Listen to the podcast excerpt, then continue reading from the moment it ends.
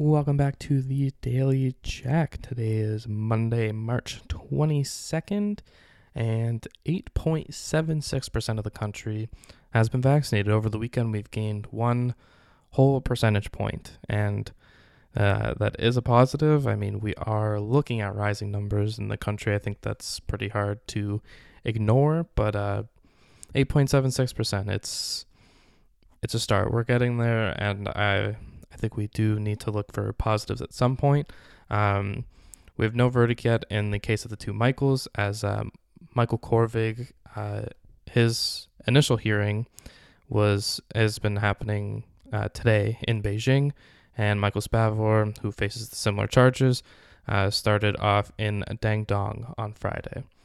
Uh, outside of that, I mean, there there's positives and negatives all around. Let's let's go with the I mean to say it's a negative is not right in terms of the scale of it as uh, we had the Montreal Canadiens and Edmonton Oilers have had uh, games postponed because of COVID protocols. Uh, there are two unnamed players that are on the COVID protocols list. We don't know if they tested positive or been in close contact with someone that has.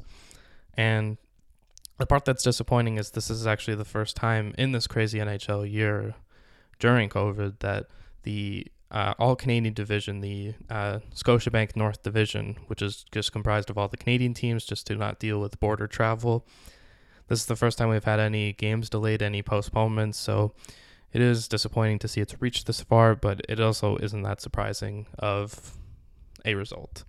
Uh, the positive is uh, this is spring, where we are now into spring, and Environment Canada says we are expecting a milder season for much of Canada. I think that's a big positive we need. Uh, it is difficult to be cooped up in your home, at least if you can sit outside, and even if it is wearing a mask and socially distant.